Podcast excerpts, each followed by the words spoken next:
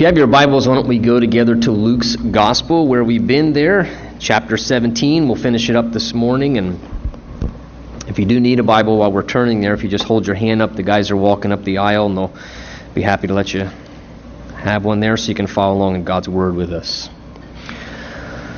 Luke 17, and we're going to pick back up in verse 20. We'll make our way, it's a little lengthy, down to the end of the chapter, as That's kind of a clear section this morning. And Luke 17, beginning in verse 20, let me just begin reading, and we'll read down through the text. It says, Now when he, and that's Jesus, was asked by the Pharisees when the kingdom of God would come, he answered them and said, The kingdom of God does not come with observation, nor will they say, See here or see there.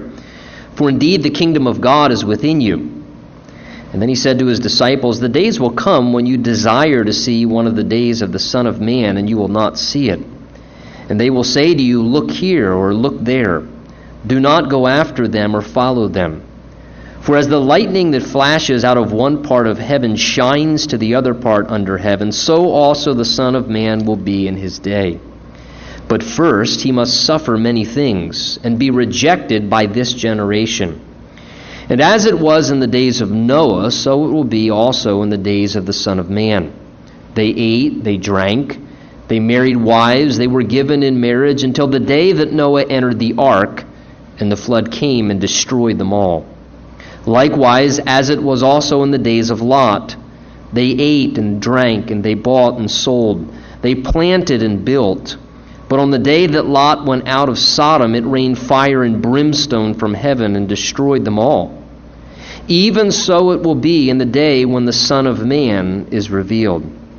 In that day, he who is on the housetop and his goods are in the house, let him not come down to take them away. And likewise, the one who is in the field, let him not turn back. Remember Lot's wife. Whoever seeks to save his life will lose it, and whoever loses his life will preserve it. I tell you, in that night there will be two in one bed. The one will be taken, and the other will be left. Two women grinding together, the one will be taken, and the other left.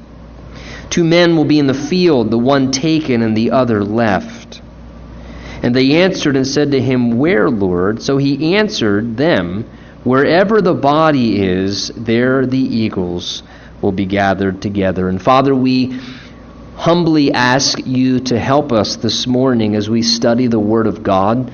We ask, Lord, that your Holy Spirit would just meet us where we're at, that you'd give us eyes to see and ears to hear exactly what you want to say to us as this part of your church that's assembled together. We pray, Lord, that you would take away every high thing that would exalt itself against the knowledge of you in our lives. Just, Lord, this morning, help us take away the distracted mind and and the tendency within us, Lord, to struggle with even focusing upon the things of your Spirit. And we know there's something you want to say to each one of us. And we've drawn near to you. We ask now that you, as you said, would draw near to us and do it by your word. Lord, bless your word by your Spirit. Speak personally and powerfully to what each and every one of us need to hear in our hearts and lives. Bless your word, Lord, we ask in Jesus' name. And everyone said, Amen. You know, clearly in our passage, it's pretty obvious that Jesus here is dealing with the events of his return back to earth. And anytime we see in the Word of God a reminder of the reality of Jesus' coming, it really should continually prompt our hearts to want to make sure that we're ready for the return of the Lord. Because just as sure as the sun comes up every morning, it is even more sure that the Son of God, Jesus Christ, is coming once again to this earth. And we want our hearts to be ready for that reality. And my hope and prayers, even as we study this portion of Scripture this morning, is that the Spirit of God would do that again in our hearts.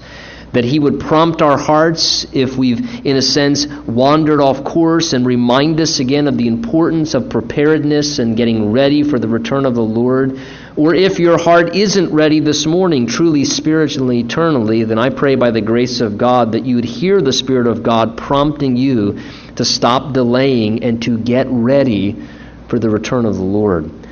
If you notice me again back in verse 20 as our text opens up this morning, once again we find the Pharisees, the religious leader, asking Jesus a question. And this time they ask him a question, it says, about when the kingdom of God would come. And he answered them, saying, The kingdom of God doesn't come with observation, that is, by outwardly being able to perceive something. Nor will they say, Jesus says, verse 21, see here or see there, for indeed, he says, the kingdom of God is within you. So the Pharisees ask Jesus this probing question, and it prompts Jesus, and I'm somewhat glad for that, it prompts Jesus to once again discuss some of the aspects of the establishment of his kingdom when he returns back to earth and reign. They ask Jesus, when will the kingdom of God come?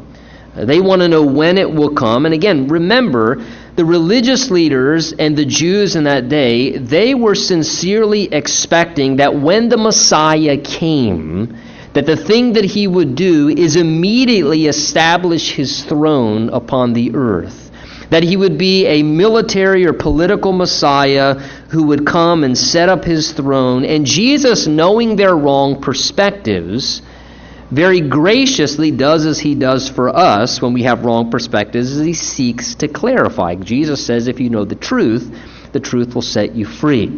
And one of the most gracious and kind things anybody can do for any one of us when we're in error, whether we like it or not, is to tell us the truth.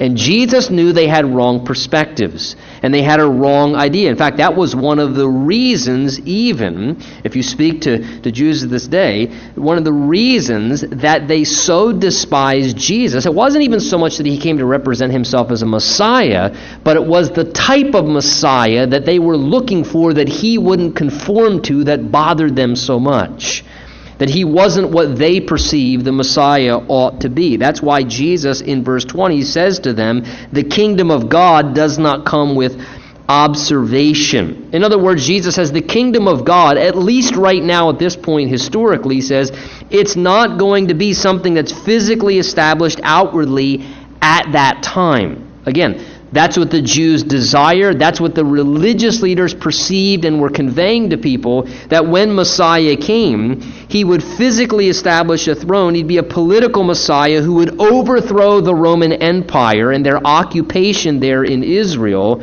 And after overthrowing the Roman Empire, that the Messiah would set up a throne there and he would be the new king of the Jews that they were longing for. And such was not going to be the case. Their perspective of the Messiah, what they thought he should do, is not what was going to happen. And therefore, Jesus here is telling them look, despite your ideas, what you are expecting to observe and see, that's not what's going to take place. What you're anticipating, Jesus says, look, what you're looking for, it's the wrong thing at this point. You're looking for the wrong thing and you have a wrong perspective. And Jesus wants them to know at this time there's not going to be people saying, hey, see, he's over here, there is throne, or he's over there, there is his throne. Jesus says that's not what's going to happen because that was not God's intention with the first coming of Jesus Christ. That's why Jesus says to them here, he says in verse 21, For indeed the kingdom of God, he says, it's within you. Now, that should better be translated the kingdom of God is among you.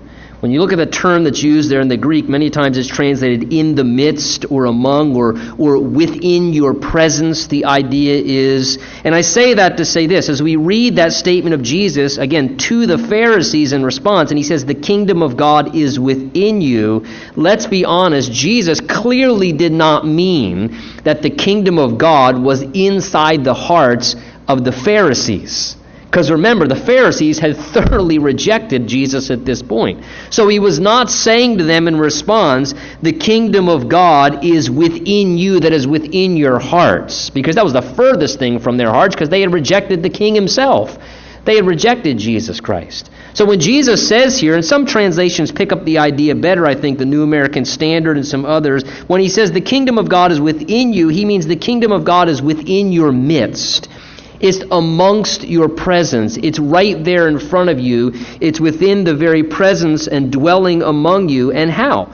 Because Jesus himself was the king of the kingdom.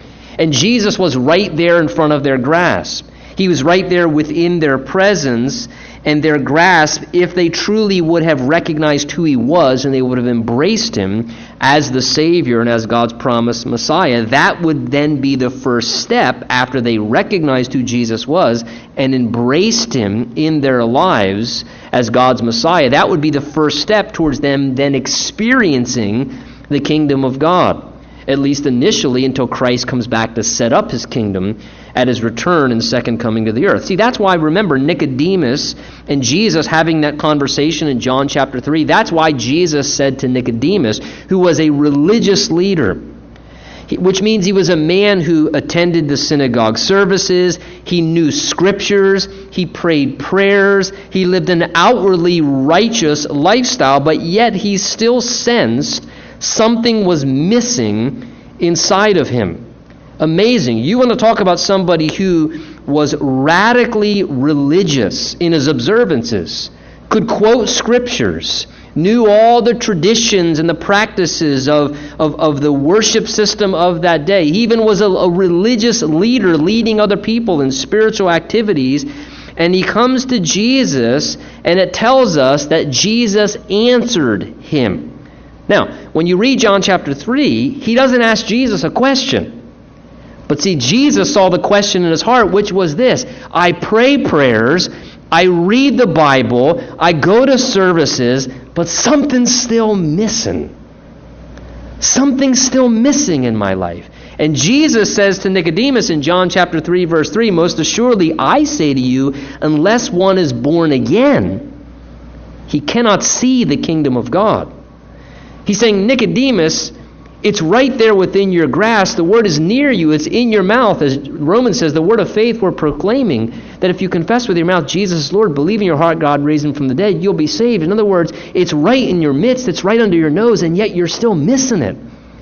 Because Nicodemus, it's not an outward experience, it's an internal, inward reality for you to experience the realm of the kingdom of God. He says, until you're born again, you can't see the kingdom of God. And then he added, one must be born not only of water, but born of water and the Spirit to enter the kingdom of God. Jesus said, That which is born of flesh is flesh, and that which is born of the Spirit is spirit. Very simply, he was telling Nicodemus, who was trying to think through it logically, born again? What do you mean? I can't enter back into my mother's womb a second time. And, be, and he said, Nicodemus, you, you have the concept, but you're missing the whole point. You have to be born of water and of the Spirit, which is born of flesh is flesh, which is born of the Spirit is spirit. Nicodemus, you have part of the idea right. In the same way, there's only one way to get into this physical realm. You have to be born through the breaking of the water of the narrow birth canal of a woman. The stork doesn't drop you off, Nick. Do you remember that? There's only one way to get into this world. You have a birth. At some point, you are born. That's how you experience things in the flesh and physical life. Nicodemus, for the kingdom of God, for the spiritual realm, which you're still not seeing, though you read Bible, pray prayers, and go to services, the kingdom of God, the spiritual realm, guess what? Same thing. You have to have a spiritual birth. There needs to come a time for you to experience the kingdom of God in the realm of the Spirit where you have your own spiritual birth just like you had a physical birth.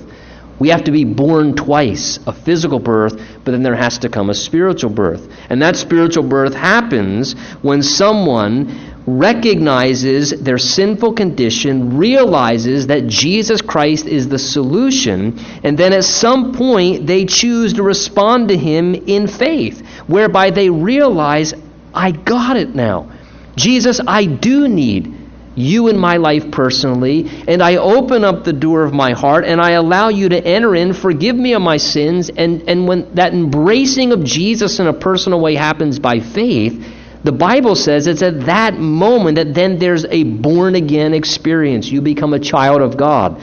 And I, tell you, I can fully relate to that in my Christian experience. I remember July 12, 1992, the, the day that I sincerely, believing in faith, the realities of what the Word of God taught, and I chose to receive Jesus for myself as my Savior for my sin and to embrace Him as the Lord of my life, I remember at that moment, Jesus says no one can see the kingdom of God nor enter unless he's born again. That at that moment, when I got saved, that's exactly what it was. All of a sudden, my eyes were opened spiritually, and I remember, I get it now.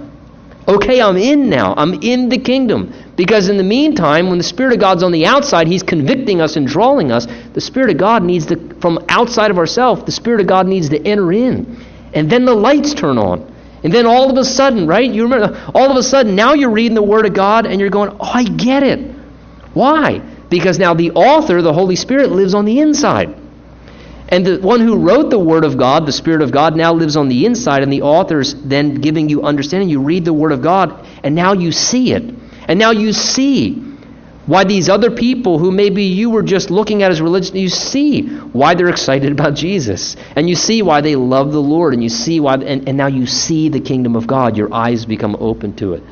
And so important here. Here were these religious leaders, and tragically, they were looking for something outwardly and physically. They were missing the reality that at Jesus' first coming, he needed to first deal with sin as the suffering servant. And yet, once we then embrace Jesus as the king and we enthrone him in our hearts as the king of the kingdom, then yes, we can rest assured that he is coming back a second time. And when he comes back the second time, then we will see the kingdom with observation. He will set up his kingdom. But yet it was in God's timing and God's plan. The great tragedy in that day, the Pharisees and so many, they were zealously following a religious system, and yet they were missing the very Son of God, who was the Savior, who was right before their eyes. It was right there in their midst and among their presence, and yet their wrong perspectives and their failure to embrace the realities that God was showing to them were causing them to just miss by just such a gradual, just, just by the time they just were missing. They had all the stuff, they had all the religious trappings, but they were missing the central person, the person of Jesus Christ, and their need for Him in their lives. So, verse 22 tells us there that Jesus now turns and again begins to speak to His disciples, saying to them, The days will come. He's now talking to the disciples, not the Pharisees. Now He's talking to His followers.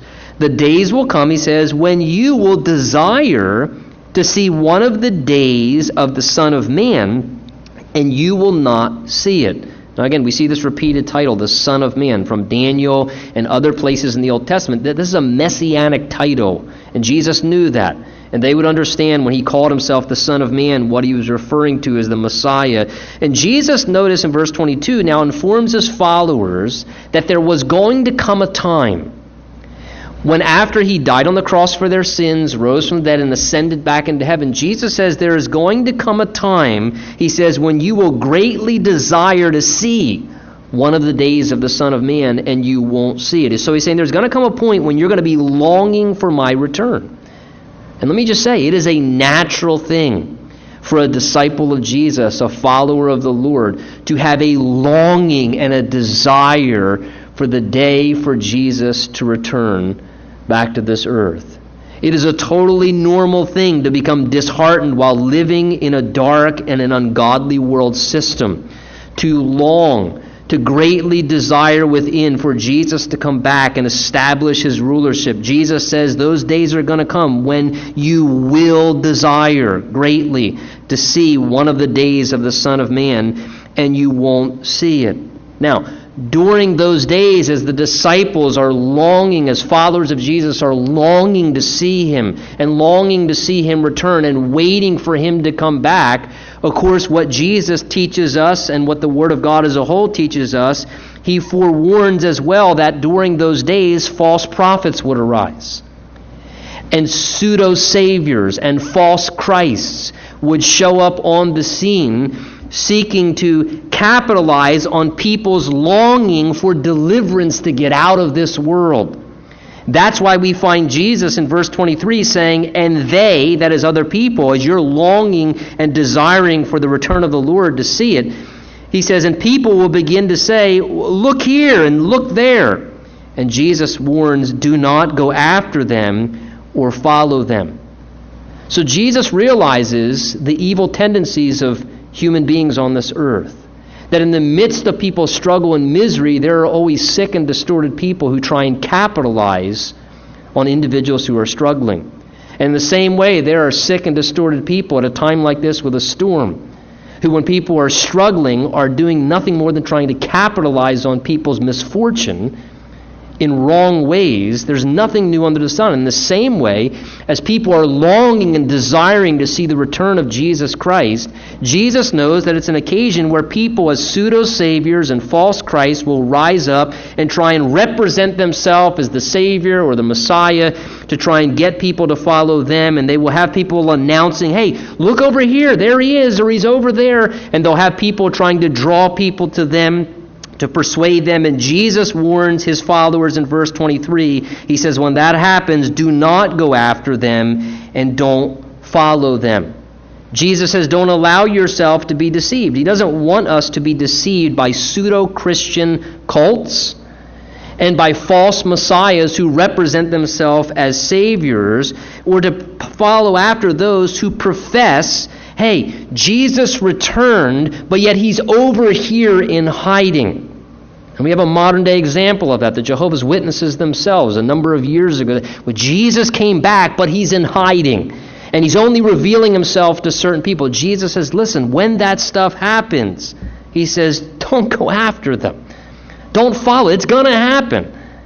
People are going to say that false prophets and pseudo Christian cults who use the name of Jesus but teach a different Jesus than the Bible, they're going to say, he, he came back, he's over here. And Jesus says, when that kind of stuff happens, don't listen, don't follow. In Matthew 24, verse 4 and 5, Jesus says, Take heed that no one deceives you. For many will come in my name saying, I am the Christ. And then he says, And they will deceive many. In other words, the Bible teaches, and Jesus says, that one defining earmark of the end times will be a proliferation of people claiming to be a Savior. People coming and drawing people away. And such deceivers, Jesus says, will even accrue followings of deceived people. He says, Many will come in my name saying, I'm the Christ, and they will deceive many. Many will come. And he says, Many will be deceived who don't know the truth, and therefore they will follow in the error, and they're longing for some type of deliverance. Jesus says later in Matthew 24, If anyone says to you, Look, here is the Christ, or there, do not believe it, for false Christs and false prophets will rise and show great signs and wonders, miracle shows Hey, look at these miracles I can do. Look at these healings that we can do. Follow us. And the devil can do miracles, the Bible tells us. That there are false signs and wonders. When you see a sign or a wonder or a miracle, that doesn't necessarily mean that, that God Himself is the author behind that. Just because you see something supernatural, it doesn't mean that God is the one orchestrating that. The Bible teaches that the devil has capacity to do signs and wonders which are deceiving signs and wonders. It says signs and wonders to deceive, if possible, even the elect. And Jesus says, See, I've told you beforehand, therefore, if they say to you, Look, he's in the desert, don't go out. If he's in the inner rooms, Jesus says, Don't believe it. Again, even very appealing, very tempting, even he says to the elect, to disciples to those who know him. Yet we have what? We have the truth. And it's the truth of Jesus that keeps us anchored when the currents of deception come flooding powerfully through our world, especially in these last days. We have Jesus Himself, and the Bible tells us the Holy Spirit is the Spirit of truth and we have the Word of God, and those are the very things that keep us from spiritual deception. Listen, let me tell you something, ladies and gentlemen. There is coming a time, more and more, as the days wax closer to the end, where you are not going to be able to believe and trust what you see with your eyes. The Bible says we live by faith and not by sight.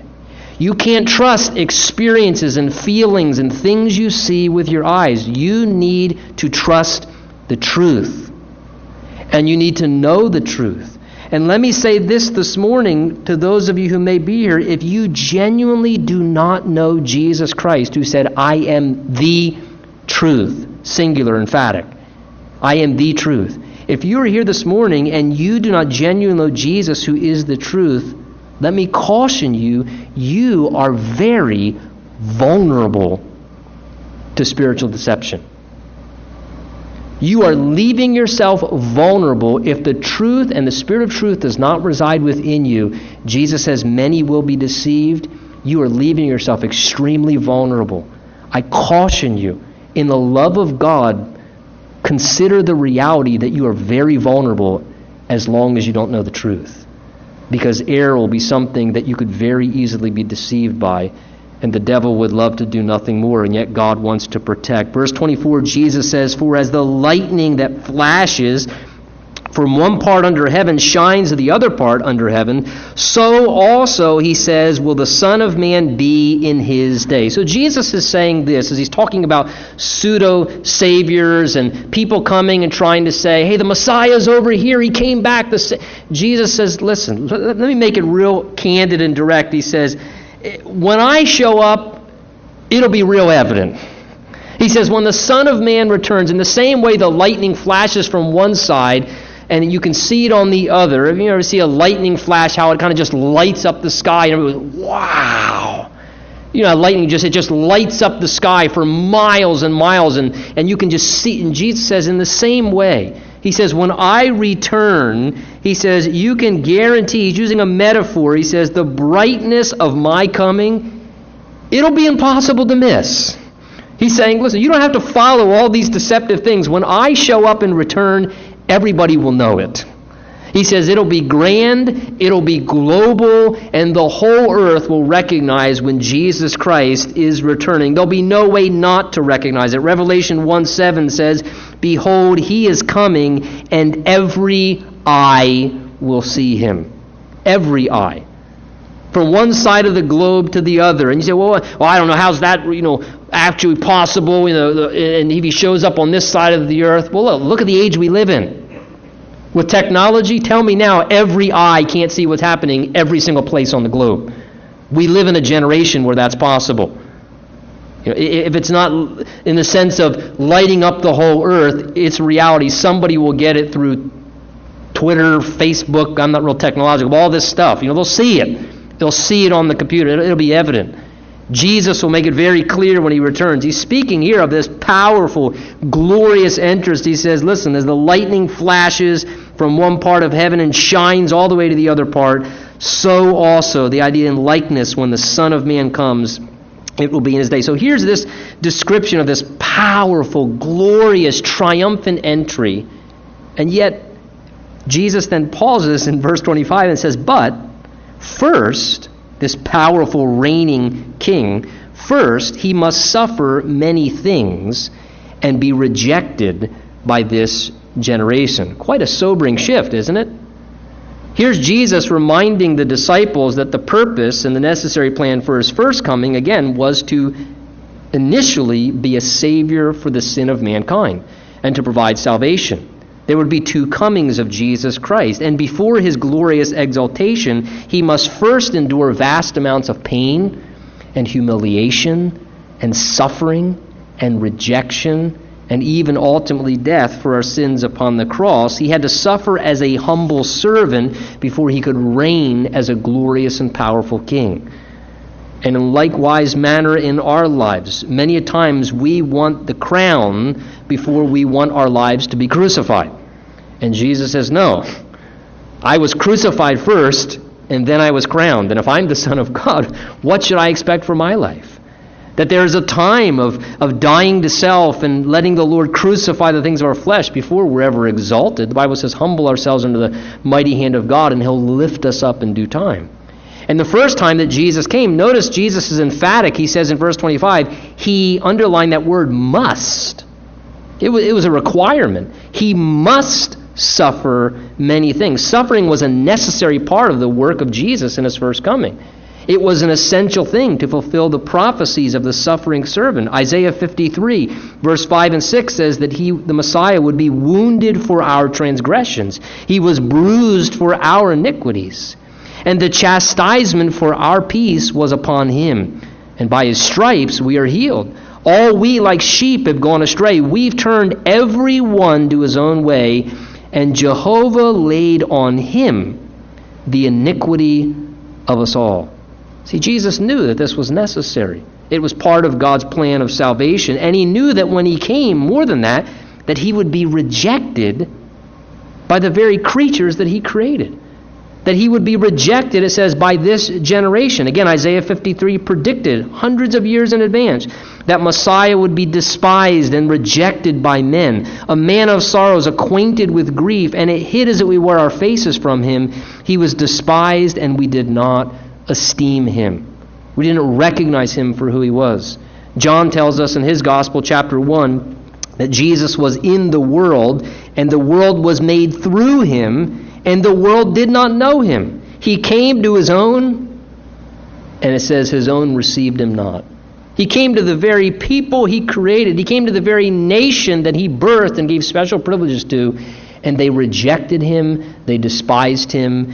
And the thing that's astonishing to me, how amazing to know that Jesus, as the glorious Son of God, Listen, Jesus' life didn't begin when he entered in to the virgin womb by the Spirit of God's conception of Mary to then be born by divine conception and, and, and a virgin birth. That's not when his life began, that's when his earthly life began. Jesus was reigning on eternity's throne forever and ever and ever as the glorious King of Kings. It tells us that everything was made through him. He was reigning when he made the world. And yet then he departed as the glorious King of Kings. And he entered in a humble way into this world so he could be approachable to everyone. And he came to his own, and his own received him not. Rejected, despised, mocked, spit in his face, his beard ripped out, slapped and rejected, and disrespected and disgraced. And keep in mind, Jesus knew all of that. And he still came. He still came.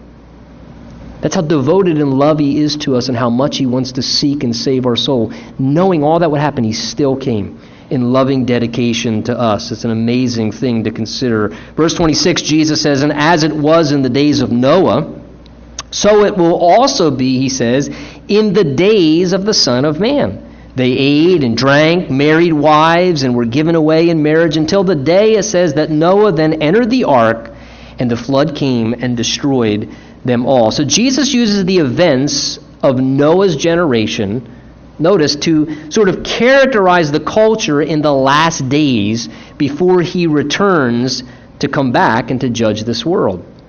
You can read those events in Genesis chapter 6 through 8. In Noah's days, we know it was a very dark world. It was an extremely immoral and ungodly time where wickedness abounded. It tells us in Genesis chapter 6 the wickedness of man was indeed great on the earth. Violence abounded. The earth was corrupt, for all flesh had corrupted its way. That was the defining mark of the culture and society in the days of Noah in that generation. All flesh had corrupted its way. Violence was abounding. People were, were angry and, and doing nothing more than wanting to destroy one another. And it says the wickedness of man was great on the earth. And it was a time when, on top of the wickedness of the earth being great and society being immoral, people were totally unconcerned about all the immorality. Wickedness abounded and people didn't even care. People were brazen and evil and ungodly and cruel, and people were functioning, Jesus says, business as usual. They were eating and drinking, giving away their daughters in marriage and letting their sons get married. And, and just basically, Jesus trying to say, amidst all of that ungodly flood and moral decline down the tubes in Noah's day, he says everybody was basically just apathetic to it. This is just how it is. Business as usual. Let's eat, let's drink, let's get married. Let's just. The idea was nobody ever took into consideration accountability to God. They were living as if the world would just go on as it always did. Just the way it is. We'll just live business as usual. What's the big deal? And, and, and Jesus says here in verse 27 they ate and drank, married. He says, until the day that Noah entered the ark. And then the flood came and destroyed them all. Again, in the midst of that wickedness, as God's heart was grieved over what was happening, what does God do? Is everybody's preoccupied with everyday affairs of life, as everybody is ignoring the reality that God would actually interrupt and deal with the ungodly affairs of man against him as a holy creator, what does God do? It says Noah found grace in the eyes of the Lord, and God raises up Noah to be a voice, a preacher of righteousness, to try and tell the people, listen, what we're doing is wrong. And God's going to hold us accountable for this. And God told Noah, remember, to build this ark. And God said he was going to bring rain on the earth to judge the earth. Now, it had never, ever rained before. Nobody knew what rain was. So here's Noah. If you can imagine him in his society, he begins to build this massive boat on his property.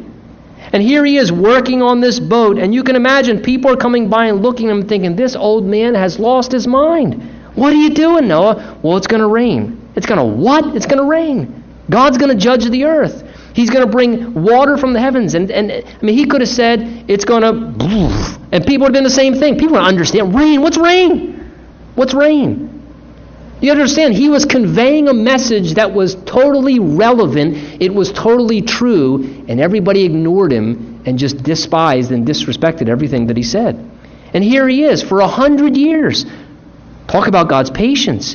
Preaching of the reality. Look, God's going to deal with us. God's going to deal with us. God's going to deal with us. Working in faith on this boat, doing these things, and yet he was being ignored. Nobody expected, and everybody was preoccupied with just the everyday affairs of life, and they never took into consideration the reality of being prepared spiritually. And then one day, God judged the earth powerfully. The day Noah entered the ark, that was it. The day God removed the righteous, he released his wrath, and he dealt with all the unrighteous. And everyone was ignoring Noah. No one was prepared for God to intervene and no one was ready. And Jesus says here in verse 26, and as it was in the days of Noah, it's a character mark. He says, So it will be also in the days of the Son of Man. Jesus says you can look at the generation of Noah's time and what happened there. And he says it's a metaphor, it's an illustration. It will be the same way in the days of the Son of Man. Listen, look at our current culture, gang. Look at the world we're living in. Ungodliness is unleashed like a flood.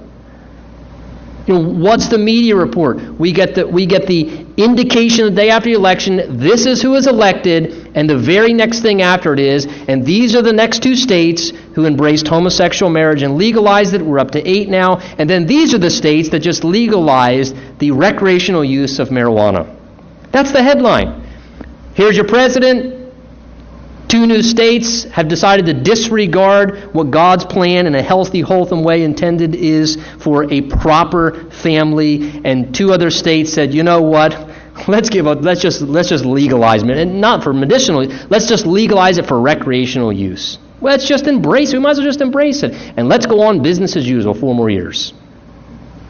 Eh, eh, we live in a generation that's doing exactly the same thing, and Jesus says, "As it was in the days of Noah." Until God interrupted. There's a generation God will interrupt as he did. And he says, it'll be the same way.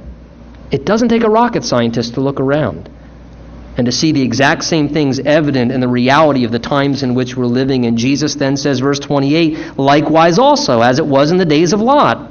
They ate and drank, they bought and sold, Again, business as usual. They were planting their gardens. They figured they were going to be around. They were building new homes. But on that day that Lot went out of Sodom, it rained fire and brimstone from heaven and destroyed them all. Again, Jesus says, even so, it will be in the days when the Son of Man is revealed. So Jesus again uses another illustration of another generation in the days of old, in Lot's day, the culture of Sodom where God again interrupted the affairs of man and right before he judged, removed the righteous and then unleashed his wrath. And again, we remember from Genesis what the culture of Sodom was like. It was a culture that was characterized as a wicked society and they were utterly perverse in their activities. They had embraced and accepted distorted morality and it just became the norm. It didn't even bother anybody anymore. It was just the way of an acceptable life, and they weren't just ungodly and immoral, they were brazen about it. They were brazen in their morality. They were touting it and, and, and praising it as if it was something wonderful and, and it just it's freedom. And we get to live this way. And they were very brazen in their immorality and their twisted behaviors, and no one had any sense or concern of the reality God's going to hold us accountable for this. This flies in the face of a holy, righteous, loving God. We are twisting and distorting everything, and, and that there's a righteous judge that's going to interrupt the affairs of men, and no one was planning spiritually. Nobody was preparing spiritually. It was business as usual. Again, nothing wrong with the things they were doing, but the idea is they were just preoccupied with the everyday affairs, and they, just like in Noah's day, same thing, they lived like it's just going to go on like this forever. Life's never, it'll just go on the same way year after year, and nothing will ever change. And again, when everyone was living business as usual, God radically removes Lot, and then God very powerfully and severely judges Sodom. And again, as I said with Noah, look around, gang. It doesn't take a rocket scientist to look at our culture, to look at our generation, to see the very clear parallels that are evident here. Verse 31, Jesus then says, In that day, he who's on the housetop, and his goods are in the house. Again, a typical Jewish home. They would have a patio area, and on top of their roof it would be flat. He says, and his goods are inside. Let him not come down to take them away. Likewise, let the one who's out in the field working, he says, let him not turn back. Here, what's Jesus doing? He's warning of a tendency to have an over attachment to material things.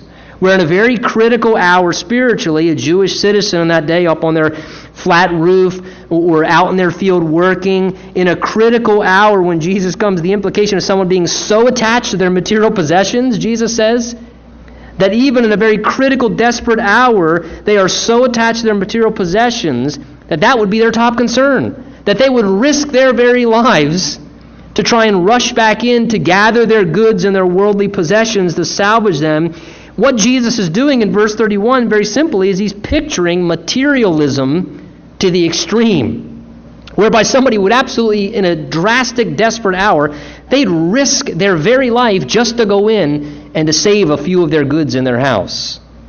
And he's picturing how extreme in materialism and that spirit of materialism we can come. And he's drastically portraying how oftentimes people on this planet, many of us, we can become so attached to our stuff, so attached to our goods, whereby the thing we worry about most is our material items way more than the spiritual, eternal realities of things and how we all can become guilty of that. Often that's just revealed by observing our own actions or our decisions. We can all take an honest evaluation of our life and make honest observation and very clearly, if we want to be honest with ourselves, see what our priorities are on. We can see what we put our time and energy and efforts into and what we are most concerned about and trying to keep control of and preserve. It becomes very obvious that many a times it's the material and the physical things. And, again, the idea being this if I am truly ready for the coming of Jesus, then I won't be unduly and overly concerned with all the things that I'm just going to leave behind anyway. because I realize, I'm not we shouldn't be good stewards, but I realize because I believe Jesus is coming, I'm just going to leave all this stuff behind anyway. So I need to have a proper perspective and a right priority weighing out the eternal versus the spiritual. The fact of the matter is, many people are so attached to this world and its goods that sometimes people will even turn back from spiritual things to pursue that which is material in their goods and possessions. Let me ask you a question this morning. If you had to choose, if you had to choose, maybe right now you're facing something, or if in the future God speaks to you about something, and if you have to choose regarding following Jesus in some way, or being able to continue to pursue something that's material, and if following Jesus in some way that He's asking you to follow Him means for you that you would have to leave behind some of the goods of this world, what would you do? What would you do? How would you decide? If you were confronted with that thing, would you turn back from Jesus and his path? The greater question, maybe, is have you recently started to turn back from Jesus because of the concerns of material things and the physical realm instead. Interesting here, notice Jesus' instruction to the person who's so attached to this world, having trouble leaving it behind or letting go of it. Jesus says here, his instruction with that struggle is in verse 31 let him not turn back. Jesus says, listen, if you're starting to turn back, you were following me, and now you're turning back because of physical things, material things. Jesus says, don't turn back. Don't turn back.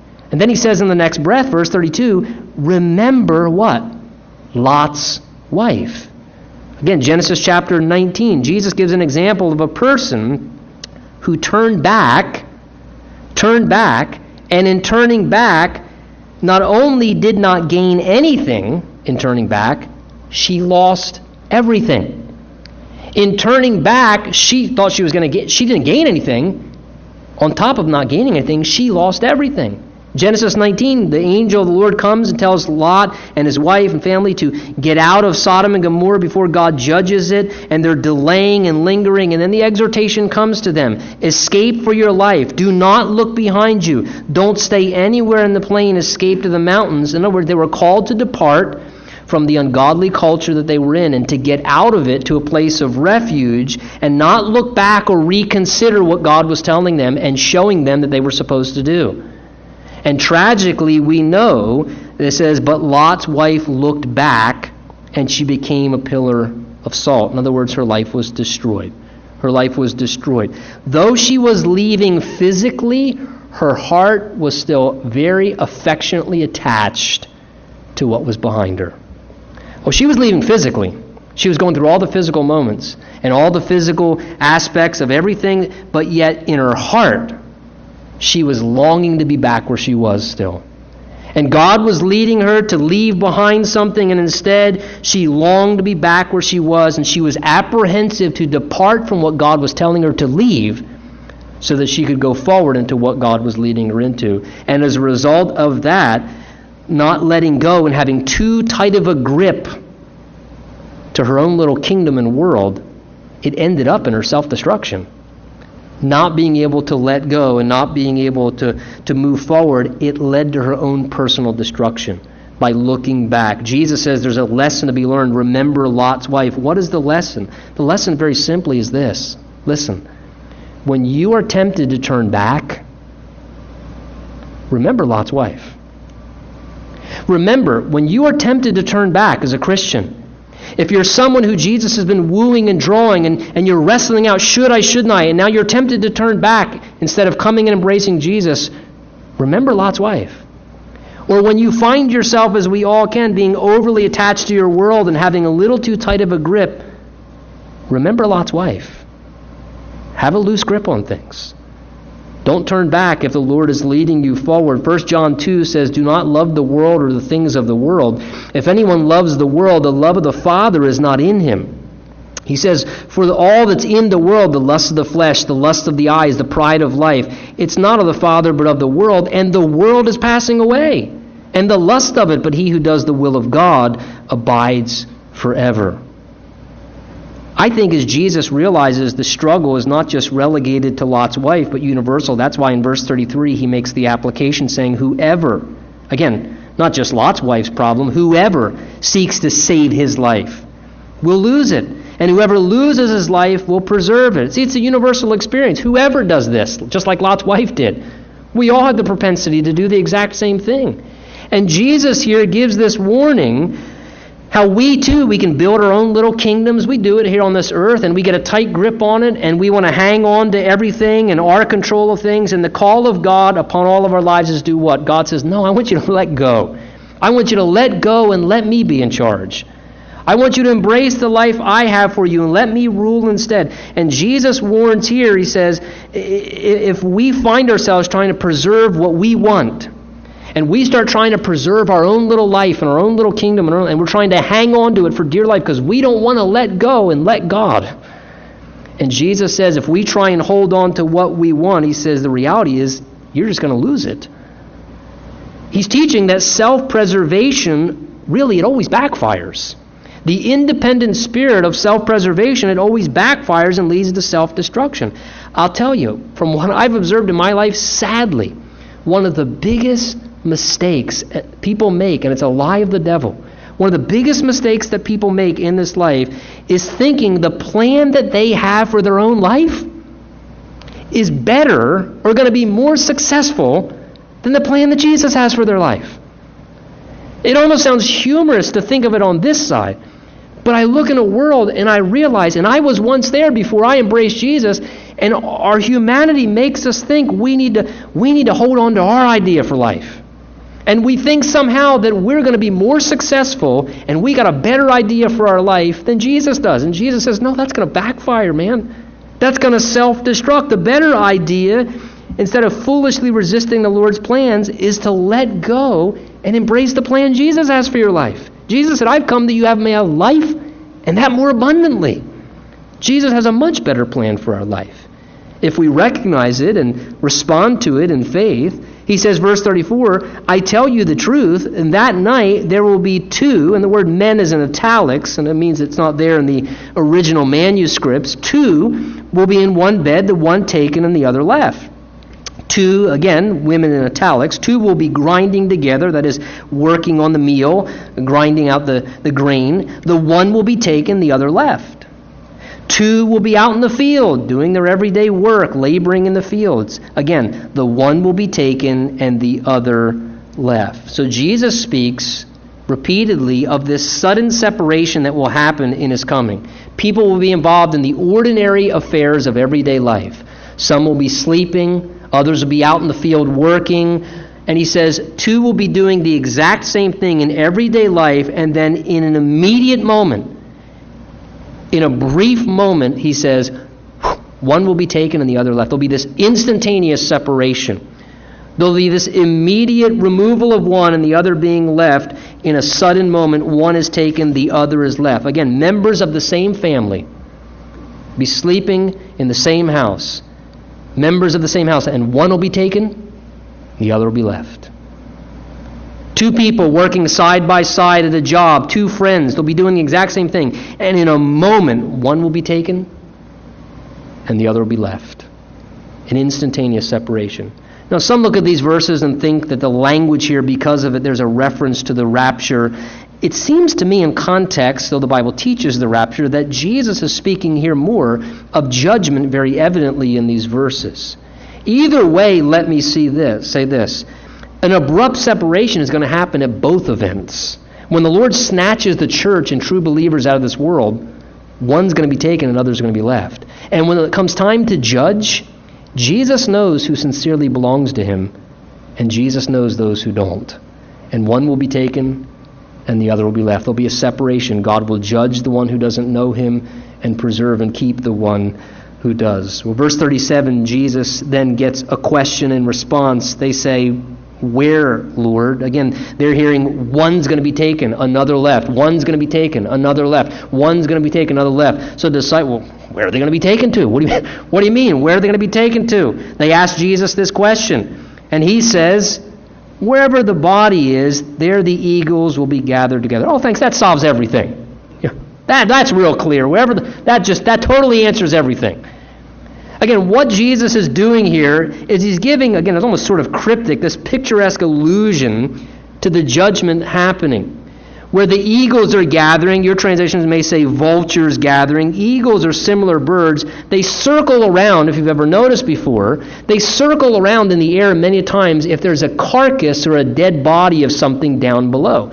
So if you see eagles or vultures or birds of similar, right, circling around in an area, it's usually a very clear sign what's down below. And Jesus says, in the same way, that eagles or vultures circling around indicates as a sign something to people. He's saying, listen, I've given numerous signs that indicate visibly to everyone the reality that the end is near. Again, it doesn't take a rocket scientist to realize the days that we're living in. That these are the last moments in human history. And that the coming of Jesus is imminent. The signs are obvious, they're evident.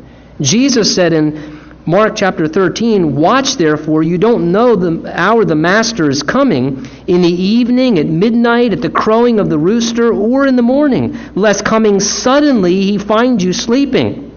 And what I say, I say to you all, watch. Matthew 24, Jesus there says, Therefore be ready, for the Son of Man is coming at an hour that you do not expect. Listen, the signs are obvious. The question is, what are we doing about it? Jesus says, Be ready. This morning I leave you with a thought Are you ready? Are you ready? As a Christian, are you ready? And I'm not talking about, well, yeah, I believe will come. I'm not talking about, yeah, I believe will come. I'm talking about, are you personally, sincerely ready in the way that you're living as it pertains to the fact that, yes, He is coming? Are we living that way as Christians? And if you're here this morning and you have truly not settled your eternal count and genuinely been born again by God's Spirit to embrace Jesus Christ, listen, this is one more moment in time where God lovingly is saying to you, You're not ready. Get ready. Because at the Amen, one might be taken and you might be left. Don't gamble with that. God's giving you the opportunity to be ready to embrace Jesus this morning and to settle that as you accept what he offers to you. Shall we bow our heads and pray? And we'll have our musicians come close out our time.